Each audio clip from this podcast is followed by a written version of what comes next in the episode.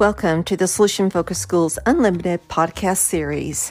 My name is Linda Metcalf, and I'm the author of Counseling Towards Solutions, the first book published in 1995 that took the solution focused approach into the classroom for students in kindergarten through 12th grade.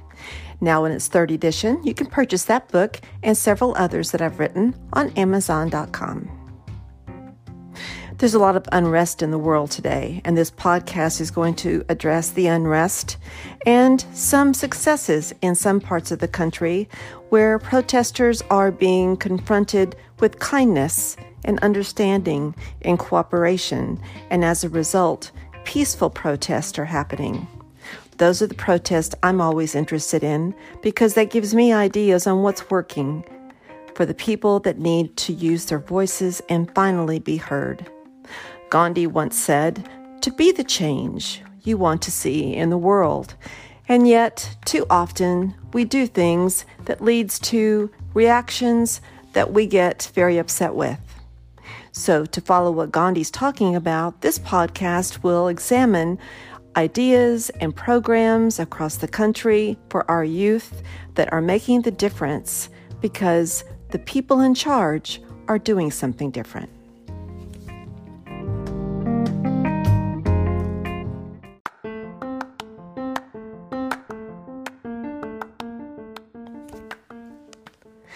I've been talking about something called the solution focused mindset throughout this podcast series, and I can't think of a better time with the unrest in our world right now to go over that mindset.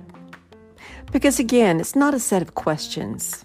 Sometimes when I do trainings, I get questions like, well, would the solution focused approach work with depression?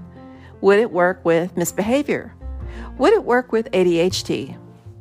And my answer is always, hey, it's not that it won't work because it's a, it's, it's a mindset. It's not a set of questions that we have to carve out to deal specifically with ADHD or anger or depression. The solution focused mindset is a way of looking at people.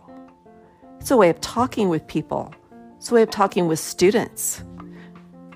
So, yes, the answer is yes. The solution focused mindset can work fairly much with any interaction between two human beings because it's going to ask one of the human beings to be curious, respectful, be able to see beyond a problem and look at the student in front of you. Can you imagine what might be different in our schools today if more educators did that? It might mean that the teacher who's teaching chemistry and has a student who keeps her head down on the desk, instead of calling out that student to pay attention, the teacher might let her be until after class, walk over and say, Hey, could I talk with you for a second? I noticed that you had your head on the desk and I'm I'm just curious if something's wrong because I'd love to help you. You're an important person in my class. You matter to me. Now, at first, that student may not respond, because maybe she's never had that kind of interaction with a teacher before. Maybe this is a student who routinely doesn't work a lot in school. Maybe there are things going on in her life that she doesn't share. But more often than not, it's been my experience that the determined teacher who continues to say, Hey, I'm here. I would love to show you some things we did in class that you missed. If you want to come by early tomorrow, I'd be happy to show you. And she keeps on until she finds a way to connect, she finds a way to cooperate.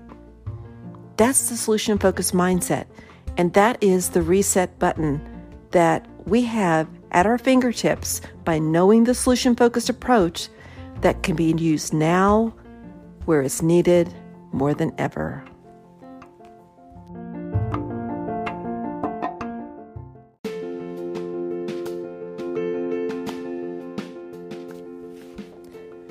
One part of the solution focused mindset is the idea that when you cooperate, resistance lessens.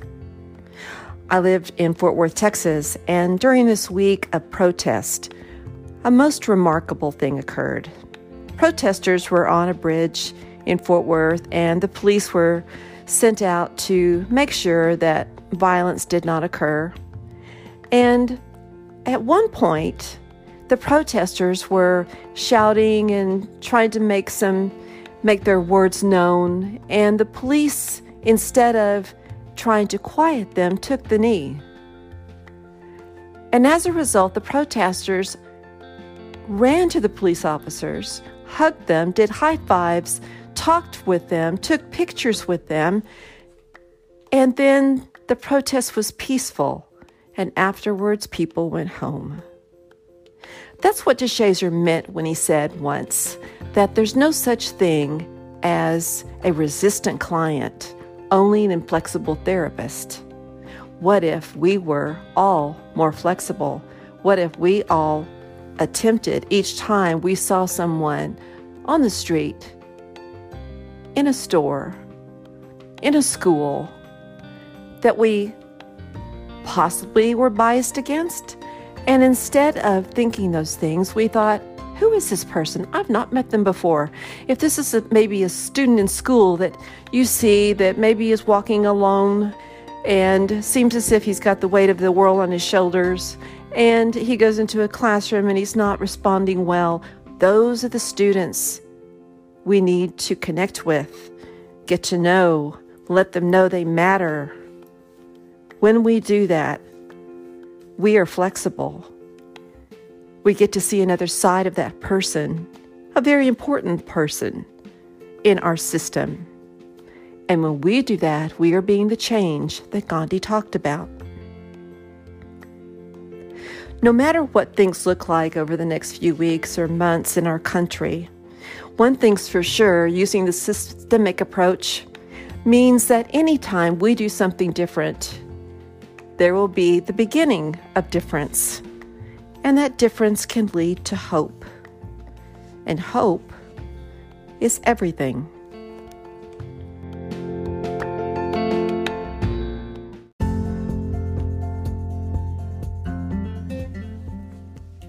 I mentioned early in this podcast that I was going to share some programs that are so impressive, and I've shared a few things with you so far, but one that I really, really am impressed with is called the Promise Program out of Broward County in Florida.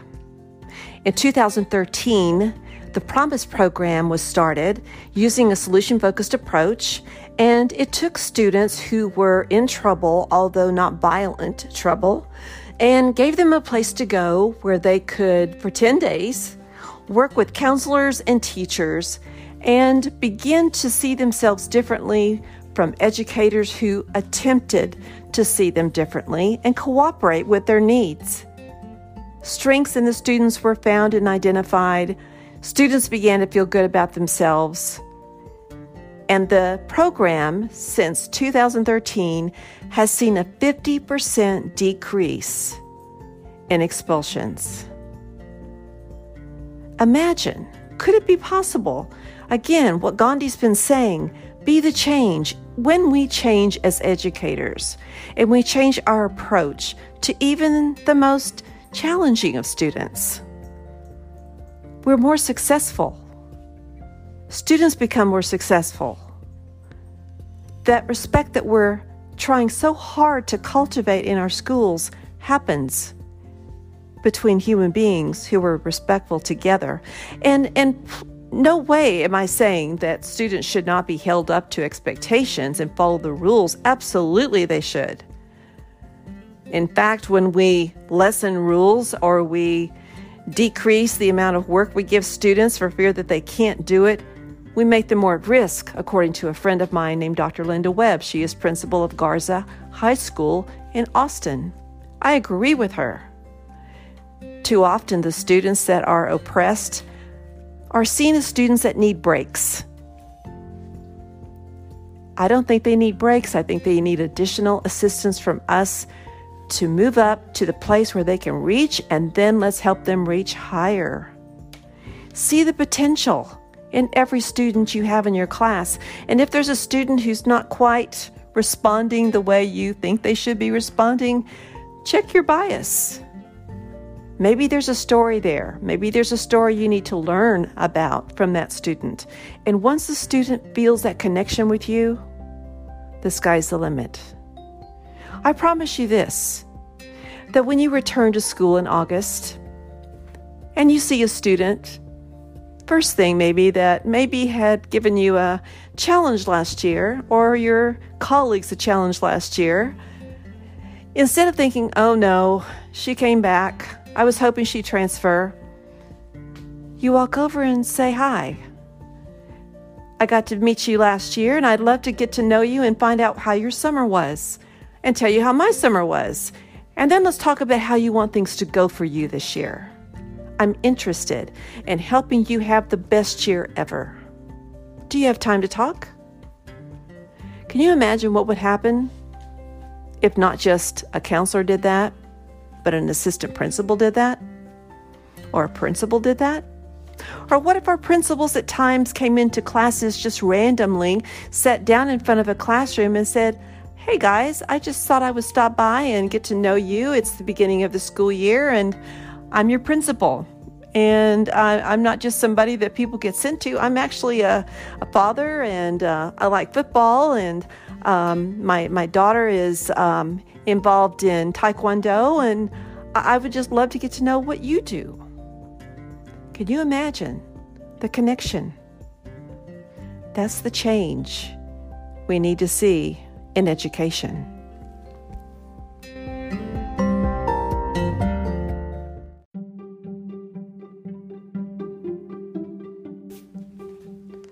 So, the message for this week is to be that change Gandhi talked about with one person in your life.